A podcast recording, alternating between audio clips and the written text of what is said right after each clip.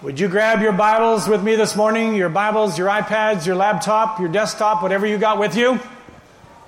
And this morning, let's believe that there is power in the spoken word. Would you say it with me? This is my Bible. I am what it says I am. I have what it says I have. I can do what it says I can do. I boldly confess. My mind is alert. My heart is receptive. I will never be the same again. In Jesus' name, amen. Would you turn with me to the book of Luke? The last chapter in the book of Luke, Luke chapter 24. We are carrying on where we began a number of weeks ago, beginning to talk about all that took place around the ascension, Jesus fulfilling the purpose God had for him in the 40 days after the resurrection. Beginning at verse 50, when he had led them out to the vicinity of Bethany, he lifted up his hands and he blessed them. And while he was blessing them, he left them and was taken up into heaven. Then they worshiped him and returned to Jerusalem with great joy. And they stayed continually at the temple, praising God. Would you bow with me in a word of prayer? Father, I thank you again that it was your plan that when Jesus went back to be with you, that you would send the Spirit and He would come and dwell inside of every person who believed. Holy Spirit, we want to say thank you. Thank you that you have come to live in our life. Thank you that you have come to teach us and counsel us. Thank you that you have come to transform us from the inside out. Thank you that we have never experienced anyone like you. And I thank you that you have prepared our hearts and our minds for all that is going to be sown today. I thank you, Holy Spirit, when the seed of the word is sown, you take it, you are faithful with it, and it does not return void, but you accomplish the purpose for which it was sent. I thank you today that you will be opening up minds, that you will allowing, allow us in this place to understand things we've never understood, believe things we've never believed before, grasp things we've never grasped. Holy Spirit, would you turn the light bulbs on today? And we declare because of your word and because of you, Holy Spirit, we will not be the same after today.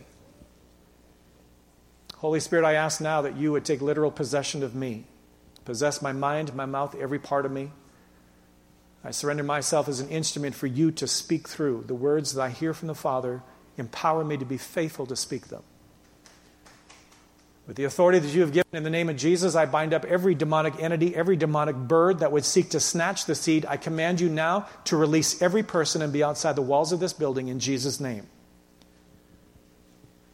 And by faith, we say thank you for what's going to take place in the powerful name of Jesus. And everybody said, Amen. I want to share with you really quickly a story that I know that many of you have read over the years.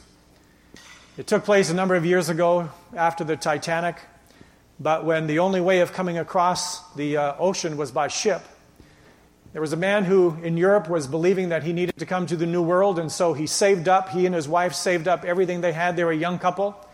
They were able to purchase a ticket on the ship. They got on the ship, and it was going to be about a three week journey coming across.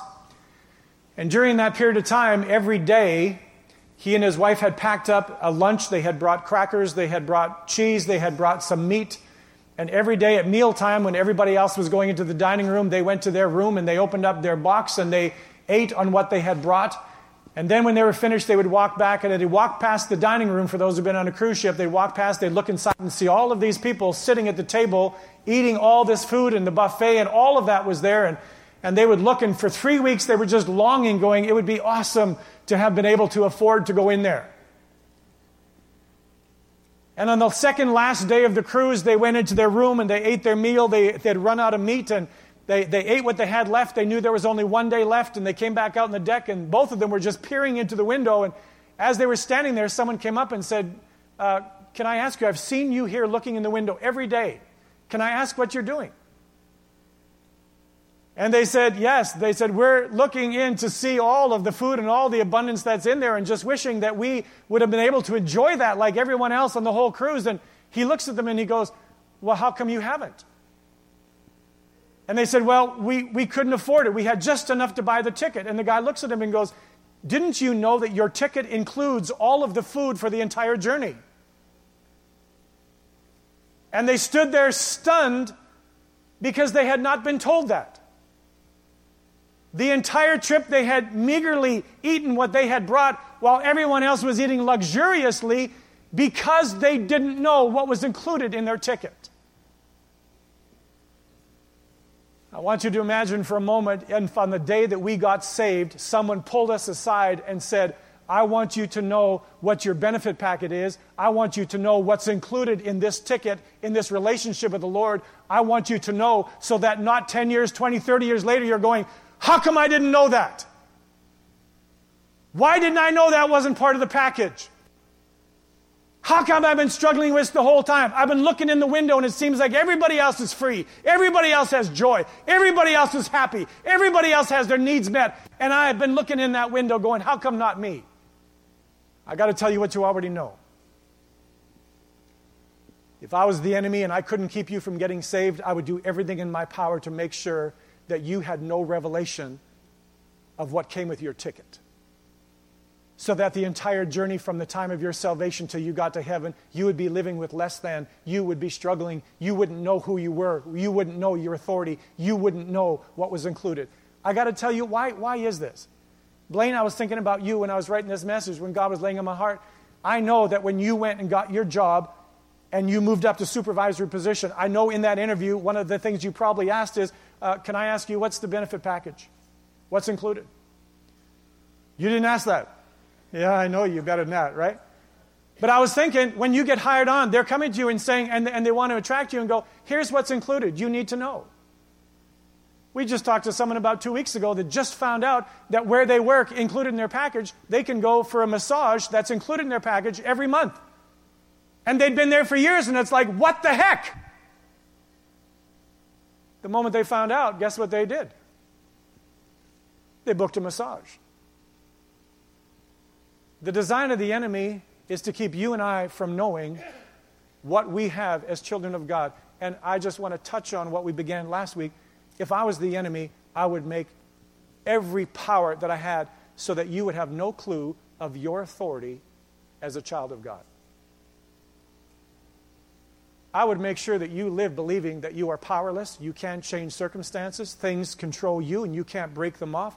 Circumstances uh, rule and you don't have the ability to shift or change them, I would make sure that you function in the flesh because you have no revelation of your authority in Christ.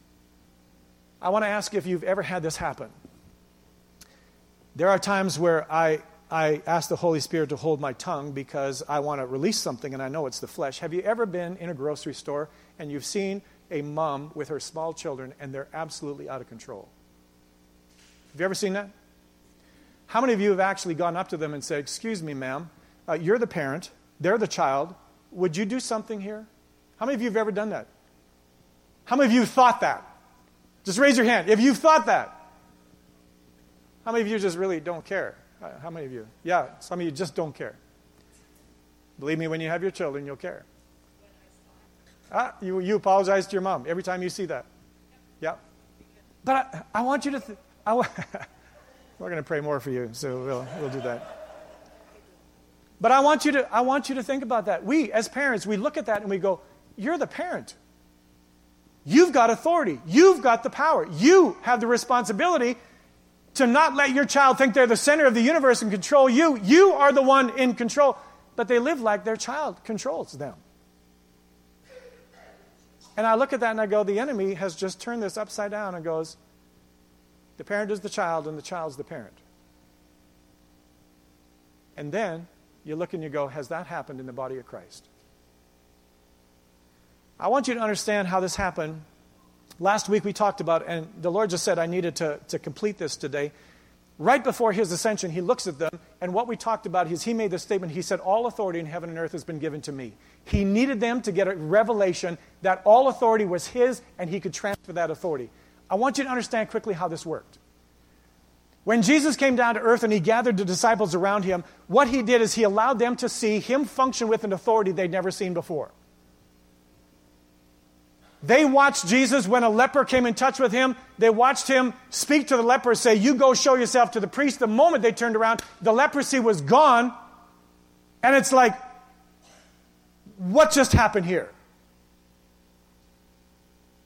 They watched Jesus come in contact with a man who is a paralytic his entire life. He goes up to him, he speaks to him and says, Take up your pallet and walk. And the guy gets up after having been lame his entire life, gets up, takes his pallet. They're looking and going, Holy smoke. We're in the presence of something we've never seen before. They go into the temple and they hear Jesus speak, and everybody goes absolutely silent. And the Word of God says, they had never seen anybody speak or teach with that kind of authority. I don't want you to raise your hand. Have you ever been in a church or any other meeting where you have heard someone speak and there has been no authority? Has that ever happened? Don't raise your hand. Have you ever been someplace where you have heard someone speak and you know there's authority behind what they're saying and you go, holy smoke, there's a Grand Canyon between the two? They watched and heard Jesus speak with authority even against the highest officials that were out there. Let me say it again. He's walking down the road, and here's the widow whose son is going to be buried. Jesus walks up and says, Stop the party. Walks over, puts his hand on the boy, and says, Get up. That dead boy rises up and gets down. You got to recognize the disciples are looking at this and going, We're staying with this guy. They cross over on a boat and they're going to the other side. In the middle of it, Jesus is asleep and the storm comes. They wake him up, freaking out. He gets up and he rebukes the wind and it instantly stops. They're looking and going, Who is this man? What kind of authority does he have? And they get to the other side and they meet a couple naked guys who are living in the tomb. They got chains hanging off their arms, filled with 2,000 demons. And in a single word, the demons are pleading, going, Oh, don't throw us into, into the abyss. Put us in the pigs. And Jesus goes, Go. A single word releases 2,000 demons into pigs, and they eventually kill themselves anyway. Now, I want you to understand this. If all Jesus did was demonstrate his authority and let the disciples be wowed, you and I would not be here. Because right after he let them see it, he goes, Boys, come here. I want you to do what I've been doing now. See that guy who's got the demon? Boys, I'm going to be with you. I want you to go up and cast that demon out. Would you do that? Any issues, I'll be here. We'll fix it. You can't do it. No problem. The boy's still thrashing around. He's throwing himself in the fire. He's foaming. No problem. It didn't happen. I'll come over and in a single word cast it out. And then I'll go, Boys, you got little faith. I'm going to increase your faith because the time's going to come when you're going to have to cast it out. The time's going to come when you're going to pray for the leper. The time's going to come when the paralytic is going to rise up with your word. You need to come to the point where you recognize, guys, I'm going to empower you to do what I've done. In Luke chapter 9, we read about a time after the disciples had watched Jesus in authority, in power. Luke chapter 9, it says, He took the 12, He gave them power and authority, and He sent them out by themselves. He goes, When you go out there, I want you to cast out demons. I want you to heal the sick. I want you to raise the dead. I want you to preach the gospel. I want you to go there with power because I'm giving you my power and I'm giving you my authority. The disciples had to believe that it's not just about Jesus doing it, but that they could do it. And we know the story. They went out there, they came back rejoicing, and they went, Wow, we saw demons delivered. We saw people healed. We saw leprosy just disappear. One chapter later in, in Luke chapter 10, Jesus took 72. Beyond the 12, took 72. It says he released to them his authority. They went out and did the same thing. He's going, I'm giving you the authority I'm giving you authority to trample on scorpions and serpents. serpents. I'm giving you authority to raise the dead. I'm giving you authority. I'm giving you authority. You just need to believe it. In the grocery store, I feel like going up to the parents and saying, You have been given authority as a parent. You just need to believe it and exercise it, and your child will be okay. I honestly believe that every wild teenager out there who's getting into trouble, I honestly believe their parents should be in jail. Jesus had to get the disciples to believe when he eventually said to them, The things that I'm doing, you can do. Serious? And let me just blow your mind a little bit more. Even greater things than what I've done, you need to believe that you can do in my name. I need to get you to the place where you believe it. When they stood in Galilee and Jesus lifted off the ground after saying, All authority has been given, heaven and earth been given to me, something went off in the disciples and they went back and said, We're going to wait in Jerusalem when that power comes. We're going to talk about that later. When that power comes, we believe, we believe now that He's given us the power, He's given us the authority, that we're going to go out there and we're going to risk doing what He did. I want to tell you there has been a teaching in the church that has permeated it, and some of you have been affected by it. I was affected by it. It was a virus that went through the church for years and years and years. I grew up in a church that was full of that virus. Some of you grew up in a church that was full of that virus, and that was the virus of dispensationalism. Let me tell you what that big theological term means. That term means that all of the miracles, all of the power, all of the authority, Jesus gave it to the disciples, and it was there as long as the disciples were on earth. But when the last disciple died, all of that power and all the authority and all the miracles ended. The teaching was the disciples could do it because they hung with Jesus, but after they died, it was not something that any believer could do because it died with them. And a pile of churches still today believe, they look back and go, oh, Jesus did amazing miracles. Oh, in the book of Acts. Oh, look at all the things the disciples did. But that doesn't happen anymore. It doesn't happen anymore. That virus affected the church. For those of us who were infected with that in the church, we got to a point where the Spirit of God planted inside of us and said, if this is all there is, this can't be enough, there's got to be more. And God began opening our eyes, bringing us to a place of revelation, and all of a sudden bringing us to a point where He said, This is something that every believer can do. Not just Jesus, not just the disciples, but every person who believes in Christ can do the same thing. Are you serious? I got to tell you what the Lord told me to do today. The Lord told me today that what I need to do is to communicate to you what the authority that we have can do. And I just need to get this inside of you. Some of you already function in some of these areas. For some of you, this is going to be absolutely off the chart because it has never happened to you before. I'm going to be asking some of you to share with me some of the things that God has used you in your authority in Christ's name to do but today, the, the Holy Spirit just said, Collin, you need to paint a picture of what the authority in a believer can do today, not just 2,000 years ago, but through any person who believes. And so I'm going to do that. I am not going to be exhaustive because I don't think I could be exhaustive to give all of the things that the authority inside of us can do. But I need to share with you some of the things that it can do. I want you to think for a moment life and death is in the power of the tongue. Would you agree? I want you to think for a moment when Jesus spoke to the fig tree and it died. I want you to think for a moment if you could see the power that was released between his voice and what happened to the plant. I want you to think for a moment if we could get a revelation that every time we opened our mouth that there was a power to do something that was released. I want to tell you something that you don't want to know. I'm really not excited about it. I'm so thankful because of Jesus, it's going to make it easier. But did you know that when we get to heaven, the Bible says you and I are going to stand accountable for every word that has come out of our mouth? Every word that has come out of our mouth. Can I tell you why we're going to be accountable for that? Because the Bible says you and I, as children of God, we have been given a power. We are the only creatures on the earth who have the ability to speak and to do what God could do, and that is speak things into power, into creation, to destroy, to curse, to do the whole deal. You and I have been given the God like power and authority, and our words, every time we speak them, do something, and we are going to be accountable for what our words have done, good or bad. There's going to be an accounting of every word. I remember when Kenneth Copeland made the statement, he said, When I got a revelation of the power of my spoken word, he said, One of the first things I did, I took duct tape and put it over my mouth because I recognized my mouth, my words were doing more damage than good. I've told you a hundred times, and I got to tell you, uh, that to me, if I could, if I had the power, I would open up every spiritual eye and allow us to see what happens when we speak. What happens when we pray? What happens when we declare? What happens when we take authority? Could you imagine if you could see instantly when you speak what happens? I think we would shift how we speak. We'd shift how we pray. We would shift everything until we get to the point when the desired end is taking place.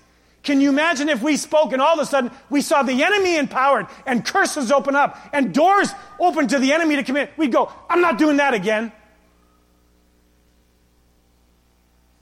But because we can't see it physically, we keep on doing damage. I want to ask you a very dumb question. Have you and I been given authority over the weather? Have we? Yeah. Um, how many of you were raised with an understanding that you have been given authority to speak to the clouds, speak to the weather? You can influence the weather with the power of your spoken word in Jesus' name. How many of you were raised with that revelation? How many of you are raised? Just look around the room, would you? One. Why weren't we raised with well, two? Josh, yeah, nice one. Good. Tell me, tell me why, why weren't we raised with that? I got to tell you, for me, th- this is something we ended up meeting a guy. This is going back quite a number of years ago in the church. A guy by the name of John Null. He was a missionary in Haiti. Somehow he ended up coming to our church office. He was a man who stood about four foot nothing. He came in, had a chance to meet him, ended up going for coffee with him. God just laid him a heart that this is a man of God, invited him. We had a church service in the park. I had him come down there and speak. He shared that in Haiti, he said only a couple years they had built a farm there. Only a couple years ago there was a hurricane coming through. He went outside and he spoke to the hurricane coming right their direction. That sucker split, went around their compound farm, joined on the other side, devastation everywhere on the whole island. Their entire farm was totally protected. As a result of that, everybody's devastation, they came to the mission farm, they got food. He says, I can't tell you how many hundreds of people got saved as a result of me speaking to the hurricane. I did not hear that in my Lutheran upbringing. When I heard that, it planted something inside of me. And I remember when John Null made the statement, he goes, he goes, This isn't just me who has this authority. He says, anybody who believes can do this. I got to tell you, I practiced. Jane and I went to Jamaica on one of our anniversaries. We got to the resort there.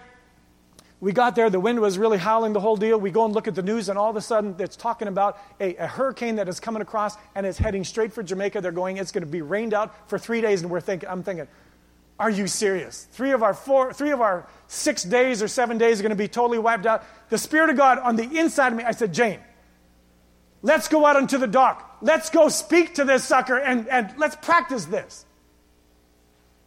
Now, if you were filming us, you would think we're certifiable. We walked out of that resort. Everybody was bunkering down. They were putting stuff away. The wind was blowing like crazy. This is Jamaica Jane. I don't know if you heard.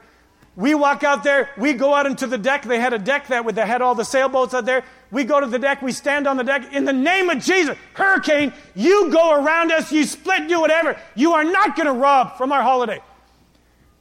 We went back to our room. I got to tell you, we turned the TV on. We looked. I don't know how shortly after it was that that that sucker just split.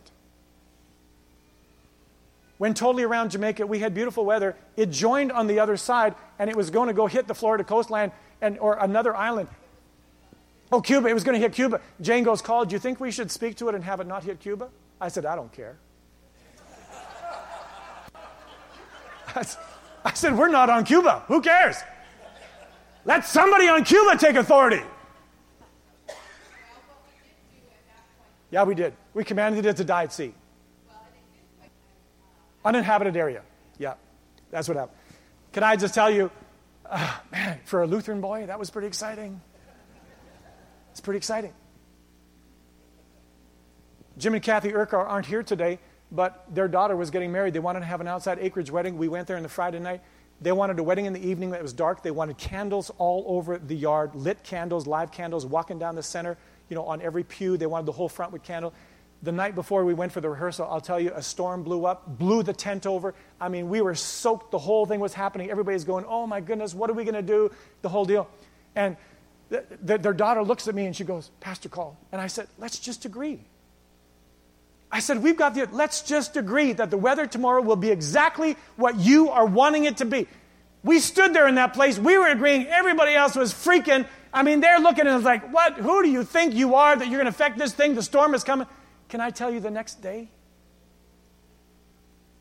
That storm disappeared. That next day, the evening was absolutely calm. There was not a candle that blew out. And can I say to you, there were so many people, as we were saying, we're just believing for good weather. We're just declaring good weather. There were so many people come up after and said, Can you believe the weather? And I went, Absolutely. We believed for it. I had a chance to share with more people about the authority of God in the weather than my message in the wedding. That weather did because people noticed. But if we don't have a revelation that we have the authority over the weather, when the weather happens, what are we going to do? I'll tell you what we'll do. We'll go get a Tim Hortons coffee, we'll sit down at the table, and we'll begin bagging like everybody else about the stinking weather and how it's robbing, instead of going, shut your mouth. Stop talking to people about the weather. Stop talking to the weather about God. Can I just say to you, and I'm trusting the Holy Spirit to take this and go, as a child of God, when Jesus stood up, and rebuked the wind, and it went like this. What Jesus was saying to his disciples, boys, I want you to believe that you can do the same. And you go out and you tell every person after that believes in me that that's the authority that I have given to them. Tell them. Tell them. Don't let them live their entire life in ignorance. I told you the story about my mom when I was six years of age, sitting in the front of the pew. I was watching her when she was prayed for by the, by the faith healer who came, and I watched her leg grow about an inch and a quarter, inch and a half. Her leg grew. I mean, I, I, I watched that with my eyes. It planted something inside of me, and I went and I looked and I went, wow, this man is there. It planted a, a belief in healing. But can I tell you, until you get to the point where you actually believe that God can flow through me to do the same thing, I've talked to you long time ago about Bob Olson, an older man that God brought into my life. He is someone, I sat with him as he ministered, as he delivered demons, as he prayed for people. I will never forget the day, and I'm glad I had Depends diapers on when he said to me, Call, you come over here and pray that this be healed. It's like,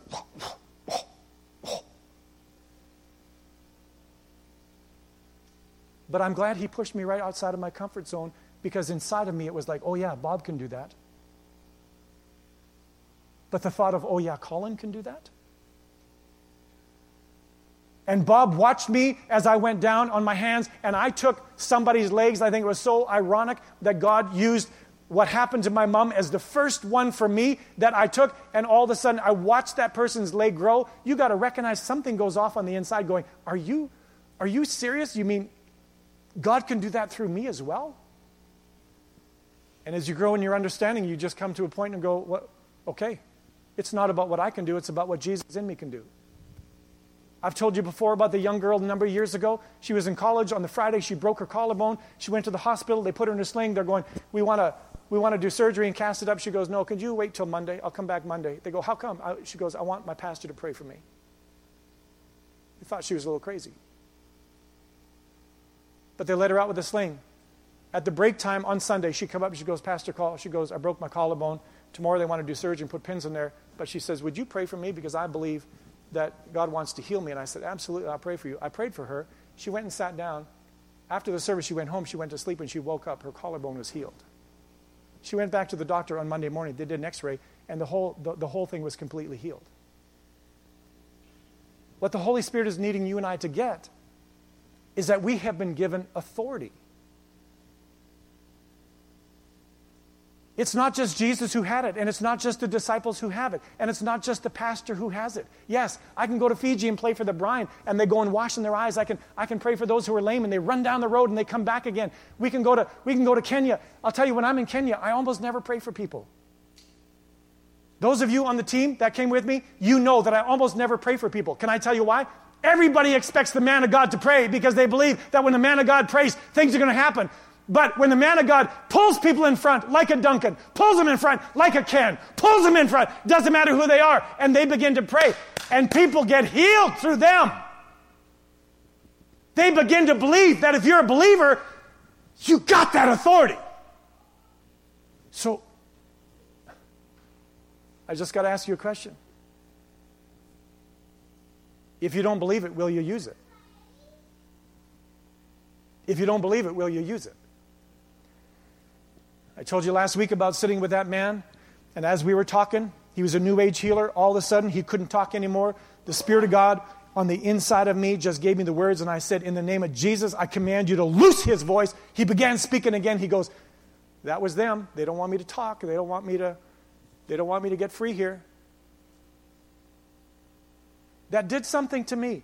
I recognized, are you serious? Are you serious that I have been given the authority by Jesus that I can speak to demons and they have to listen to me? Let me tell you one time I was in Rosehaven doing a chapel. Used to do chapels in Rosehaven, and on a Sunday after service went over there.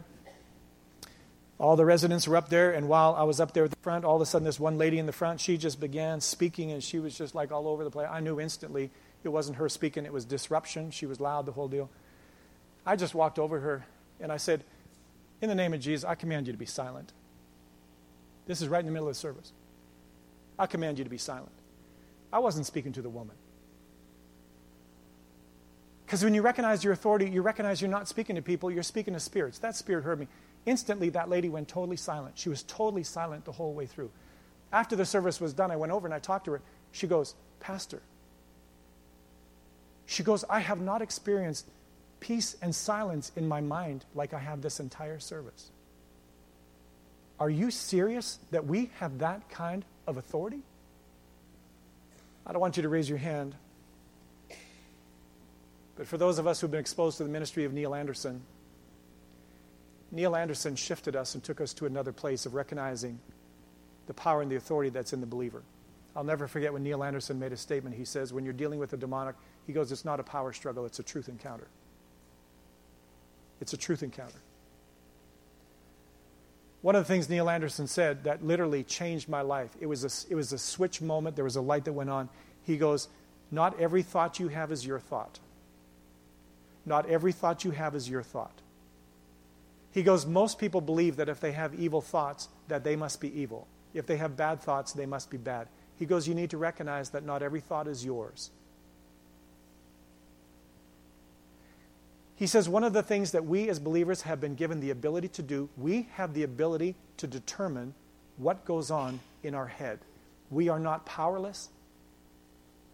Our head is not a living room that anybody can drive in and sit down and do whatever they want to do, bring their crap, bring their lies, bring their perversion, bring their doubt, bring their fear. They just come and plant in our living room and go, hey, I'm just going to hang out with you, bring whatever because we're powerless to do. He's going, no. We have been given authority to determine what happens in our mind. I want to tell you there's a pile of people who've been Christians for years who do not yet know their authority to deal with their mind to shut down the evil thoughts, the accusing thoughts, shut down the perversion, shut down the addiction pulls. They function like they're out of control. And the enemy loves it, going, here's a believer. He's going, oh man, if they ever knew that they have power to shut all this down, I would lose my ability here. But they don't know. Let's just keep hammering them. The Apostle Paul says this. He says, as a believer, we have the authority to take every thought captive find out God, is this from you? If it's not from you, we're going to bring that thought into obedience. You are going to think what God has told you to think. The only things going to be in your mind is what you choose to be. In fact, who made the statement and said, Set your mind on, set your mind on those things that are good, pure, right, whole. Set your, are you telling me that you and I have the authority to choose and to set our mind on what is right and pure and holy and peaceful? I never knew that even as a believer. I was like a pile of you that for a lot of years as a believer, I struggled with my mind, I struggled with my thoughts.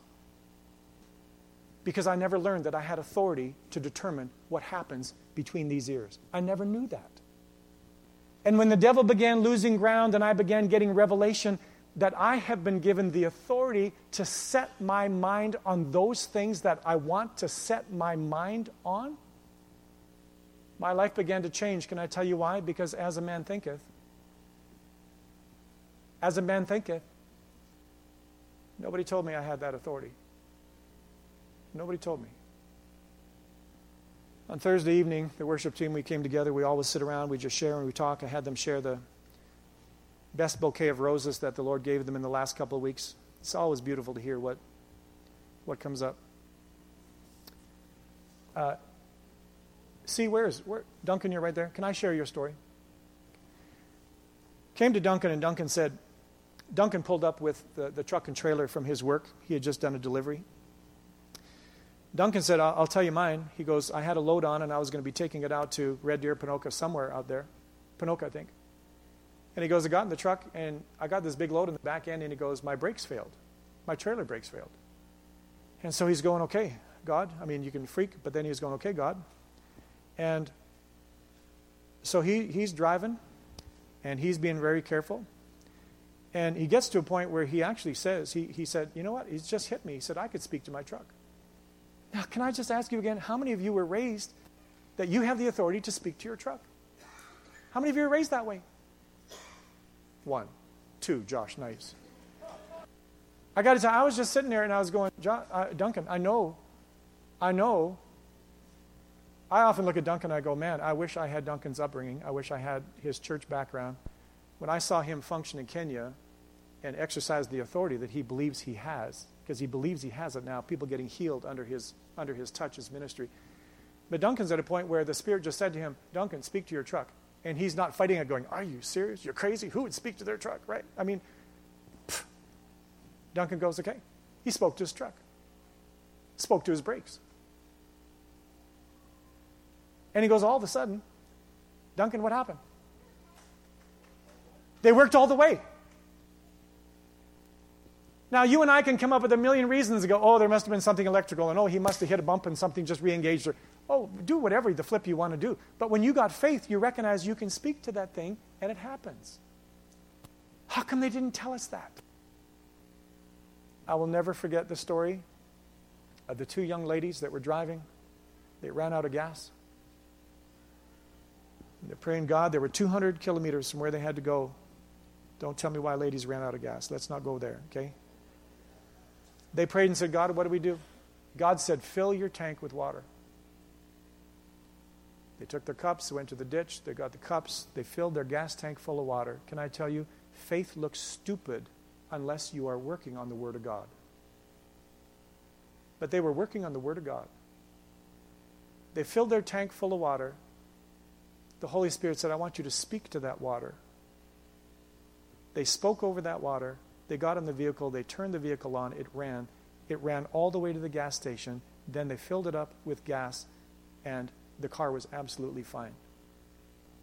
Why didn't they tell us when we got saved that not just Jesus had the ability to speak to water and turn it into wine, but if we get into a circumstance, we have the authority to speak to water and it will become obedient to what is spoken to it. Can I quote somebody? Can I quote somebody? Jesus made this statement. He said, If you tell this mountain to get up and go and jump in the ocean, and here's the kicker and you believe what you say. Basically, if you know your authority, that when you open your mouth, things are going to happen spiritually. If you believe that, watch that sucker fly. I'm the enemy. Your words are powerless. When you speak them, they accomplish nothing. You can't do what Jesus did. Mark 11 wasn't about you. Your words will be idle your entire life. You can speak and nothing's going to shake. You can speak to the fig tree and it won't die. You can talk to the water and it won't turn into wine. You can't do this. Until the light bulb goes on and go, Are you serious? I'm a child of God. He has given me a voice. He has given me a voice that I can use in the name of Jesus, and with the authority that I have, I can begin to do what I never thought I could do before. If you believe it, will you do it? At the peak of my height, I was six foot four. I'm six foot three and three quarters right now. I'm six foot four and a half with my heels. When I wear my Air Nikes, I'm even taller for years, because of my height, when I would sit in a place and slouch, I would get piercing posture headaches. You, you've heard me tell you. I will never forget, we went to a conference that Jane had to be in Jasper. I went with her. I hung out at the lake and did the whole deal while she was in her conference thing. That night I woke up, I had an absolutely piercing headache. Piercing. I, I'd had them before. Have to take Tylenol have to take Advil, you put them together. I mean, that was the only thing that could kick this sucker. I remember being up in the middle of the night, the Lord said to me, Call. I've given you my name. This was in ministry. I was in ministry already. He goes, I've given you my name. He goes, What's more powerful, Tylenol or my name? What's more powerful? Just choose, call. Just make a choice today. Now, he didn't say to me that whatever you choose is going to determine the outcome of where you're going to go with the rest of your life, but that's exactly what happened. I, I was in a crisis position where he was asking me to choose.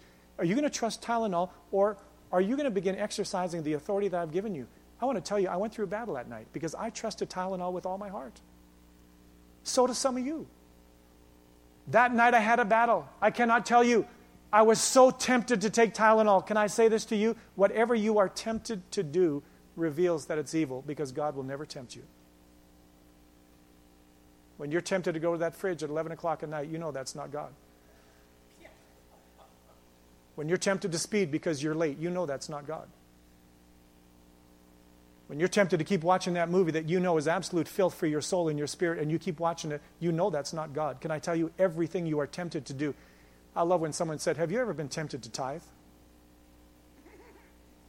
Have you ever been tempted to tithe? You're sitting there going, Oh, I just want to tithe, but I got to hold it back. I was in a battle because Tylenol had a hold on me. I had a belief system, I had a stronghold that said when this happens, the only thing that breaks it is Tylenol. And the Spirit of God was just chipping away, going, Collin, get a revelation of your authority. Collin, I've given you the spoken word. Collin, I've given you my name. What are you going to do? I was in a crisis.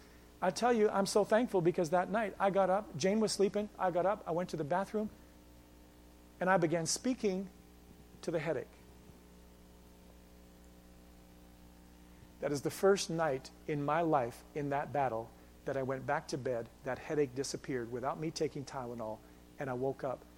And I have not taken Tylenol for a posture headache since. Because when I feel that sucker coming on, I know my authority, and guess what I do? I just popped the Jesus pill. I know my authority now over posture headaches. I know that.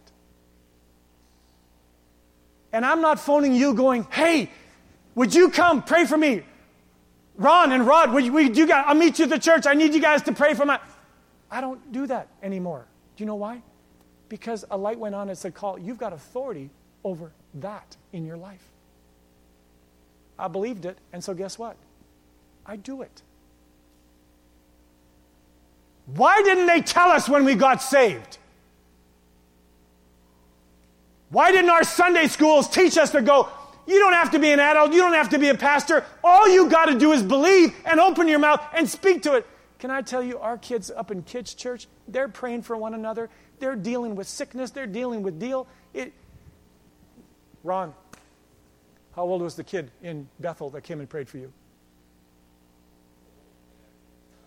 How old was that kid? Six years of age. Ron, we go into the healing room. Kid, six years of age, comes up. He's going, can I pray for you? Holy Spirit's leading me to pray for you. Six years of age. Ron said no.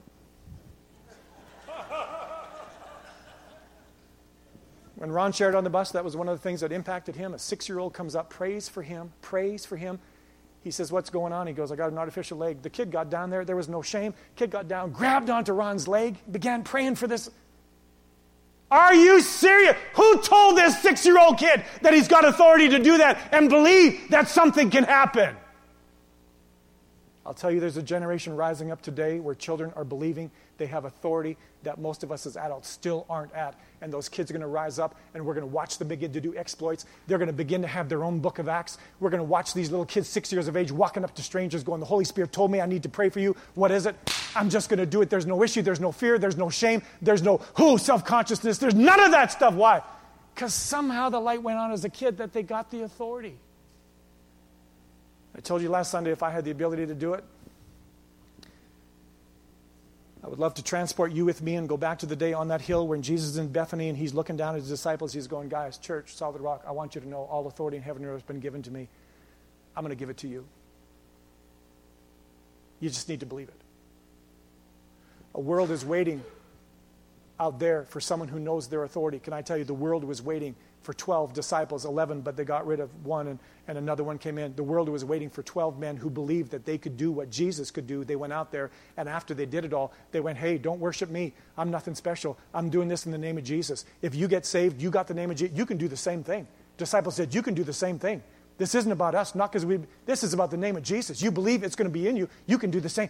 They went out. We're here today because of that. I want to ask you one really dumb question and then we're going to end. How impressed is a dying world with a powerless church? How drawn to the kingdom of God is a dying world to a powerless, authorityless church?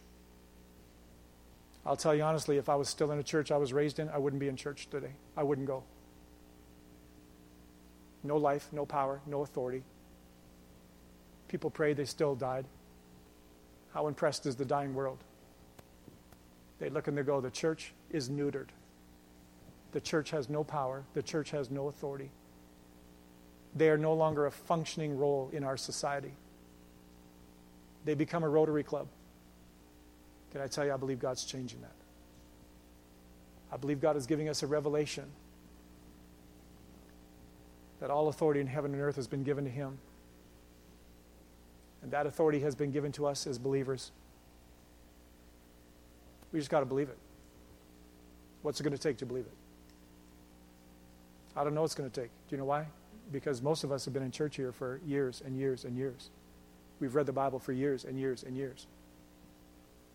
I'll tell you what it's going to take. When that word begins being taught and begins being preached and begins being exercised, I had a lady just last Sunday, after spoken authority, she came up to me in the line and she says, Call, the next time you do a demonic deliverance, would you be open to invite me and, and have me be a part of that? She goes, I want to be a part of it because I want to begin to grow and learn. This is a senior lady in our church. Most seniors are looking for comfort. This lady is, I want to step into the demonic realm and I want to begin to exercise an authority. I'm believing that what you're saying is true. I said, gee, I've never had anybody sign up on the list of going, hey, you want to go deliver a demon today? I said, you bet I will. Because that's how it began with us. The pastor took Jane and I into the room. I told you last Sunday we sat there going, Holy smoke, look at him frothing, look at him rolling, doing the whole deal. And like I said to you, I'm so thankful that doesn't happen anymore because they didn't know their full authority. Now we do. They don't froth anymore. They don't roll anymore. You got the ability to shut them up. You don't give them space, give them room. We determine what happens in that room, not them. Any of you who have ever heard Andrew Wommack speak, he talks about in his home growing up, there was one room, they closed the door for 20 years because it was possessed. They were afraid of it. He remembers it as a kid. He grew up the entire life. He went away to school. He was 20 some years of age. He came back home. He goes, This is crazy. We're out of control in our own home. He talks one day, he goes into that home. He was there on the weekend from school or wherever he was. He opens up the door, he looks in, and the Holy Spirit opened his eyes and allowed him to see the demons that were in that room. And he goes, They were like three inches tall. He goes, We had turned them into Goliaths. We lived in fear of them for a year. 20 years it was locked up. He said he looked at those things, he spoke to them and said, In the name of Jesus, get the hell out of here. Gone! That room was freed. And they had their house back. Had a lady only a couple weeks ago. She doesn't go to our church. She got a house in town. She's renting it. She goes, Pastor Call, would you and your wife come over? I need you to clean our house out. We're setting up a meeting to go and clean their house out. Had a policeman in our community this past week, had a meeting with them on the street, talked to them. They began telling me some of the issues in their life. About 20 minutes after, they texted me they said, Pastor Call, I need you to pray for me. Would you come and pray for me this week? I'm going to pray for a policeman in our society this week who recognizes the authority inside of me to deal with the crap that him, with his badge and all his schooling and his big gun, can't deal with. Somehow he recognizes my gun is bigger than his. How big is your gun? Let me tell you a truth that you're going to struggle believing. It's the same size as Jesus' gun. I recognize today, and the Holy Spirit said to me very carefully, Call. I want you to know today that there is going to be some who believe what you say, and there's going to be some who don't. He says, Don't let that discourage you. When I go feed my cows, I dump the feed off. There are some who come and eat, and there are some who don't. That doesn't discourage me. But I want to tell you what I do know.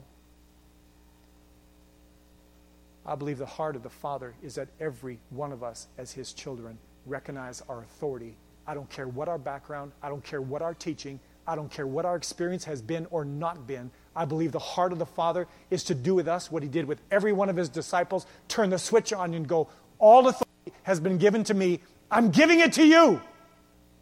Believe it and begin exercising it. Is Dana able to, or Zach, can I have you come? Would you bow with me this morning for just a moment? Holy Spirit, I recognize really clearly it is not going to be my words today that change anybody, that turn anybody light bulb on. It's not going to be my words, it's going to be you speaking. I ask you right now, Holy Spirit, in the heart and the mind of every person under the sound of my voice in this room, on the computer, through the CDs, wherever this word goes, I ask, Holy Spirit, that you right now would release a grace and a power that enables us to believe.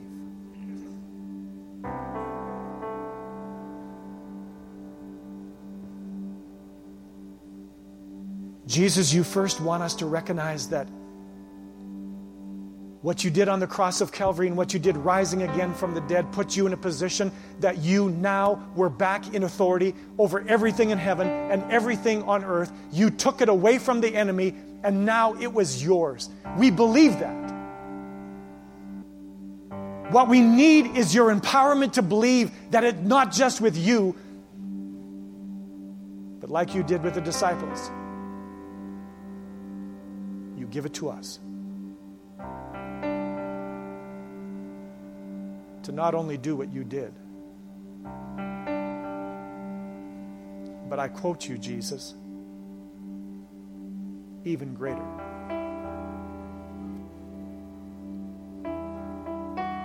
So, right now, Holy Spirit, I ask that you would begin to powerfully speak into the heart of every person who has ears to hear. Begin to speak. It's your words that change. It's your words that bring faith. It is your words that transform. It is your words that turn the light bulb on. It is your words that cause us to believe. Father, we know your heart. Your heart was to empower those who believe, to not be sucked out of this world, but to stay in this world because it needs us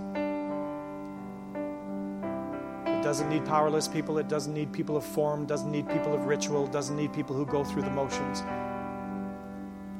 But it needs a people who function with power and authority to bring about change, lasting change in people's lives and circumstances, in politics, in weather, in whatever. I thank you that there is a generation of young people that are being raised up today who, with childlike faith, are understanding their power and their authority, understand that when they pray, things happen. Understand that with the spoken word using Jesus' name, it's not age specific, it's belief specific. But Father, you're not wanting us just to wait for that young generation to rise up. You are wanting to shift us and to move us to a place where we recognize this is for those who believe. Doesn't matter race, doesn't matter background, doesn't matter age, doesn't matter where we come from, doesn't matter whether we were raised in a Christian home or in a pagan home. For those who believe,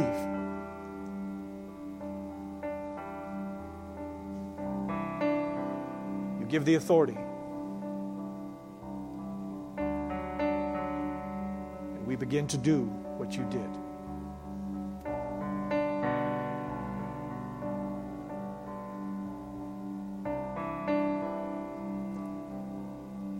I just need to speak over.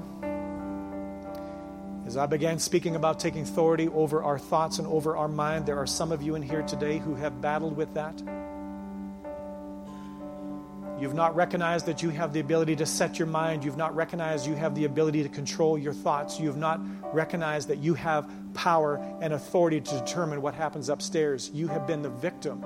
You have been powerless and it has affected you for years. There are some of you who have struggled with depression. Some of you, you struggle with heaviness.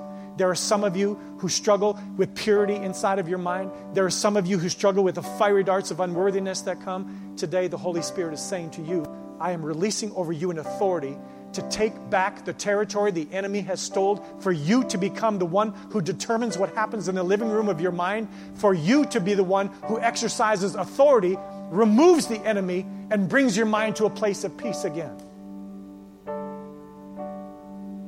That's you today, I don't want you to stand. I don't want you to raise your hand. I don't want you to identify yourself in every way because the Holy Spirit knows exactly who you are. But if that is you, I speak over you now in the name of Jesus. I release a revelation over you today that you have been given the authority by Jesus Christ, who is above all heaven and all earth. You have been given the authority to take every thought captive and bring it into obedience of Christ's thoughts. I declare to you today, you are not powerless and you are not a victim. I declare to you today that the power that raised Jesus from the dead dwells inside of you, and you now have the ability to set your mind upon those things which are good and holy and pure, and for you to have the mind of Christ to walk with peace. And as a man thinketh, so you will be. I declare that all that has been stolen over you because you have not had control of your mind and thoughts is being undone right now in Jesus' name. And I declare that the new thoughts that you have will bring about a transformation in your life and you will become what the mind of Christ says. I prophetically declare peace and freedom over you in Jesus' name. Came to set the captive free, Jesus. There are many of your children who have been in bondage in their mind for years because they didn't know their authority. Today, change that. Change that. Holy Spirit, right now I ask you to seal whatever you spoke into the heart and mind of every person in this place who heard and received. Seal it right now. Don't let it be stolen. Don't let it be forgotten walking out these doors. Transform us by the renewing of our minds. The Holy Spirit recorded a story of a centurion who came to Jesus who had a sick daughter or servant. And Jesus said, I'll come with you. And the centurion says, No, no, no, you don't need to come. I'm not worthy to have you come in my home. All I need you to do is speak a word where you are, and my daughter, my servant, will be healed. Jesus looks and goes, I have never found such faith in all Israel because this man understands authority. I release a revelation of the understanding of authority into the heart and mind of every person under the sound of my voice, a revelation of authority. And when it comes, we will begin to exercise it under the leading of the Holy Spirit. I declare the day of form is over. I declare the day of powerlessness is over. I declare the day of unbelief is over. I declare the day of the traditional church is over. I declare today that there is a body of Christ rising up who understands their authority, who is transforming every place that we are put by the Spirit of God. For the glory of your name, Jesus, for the glory of your name.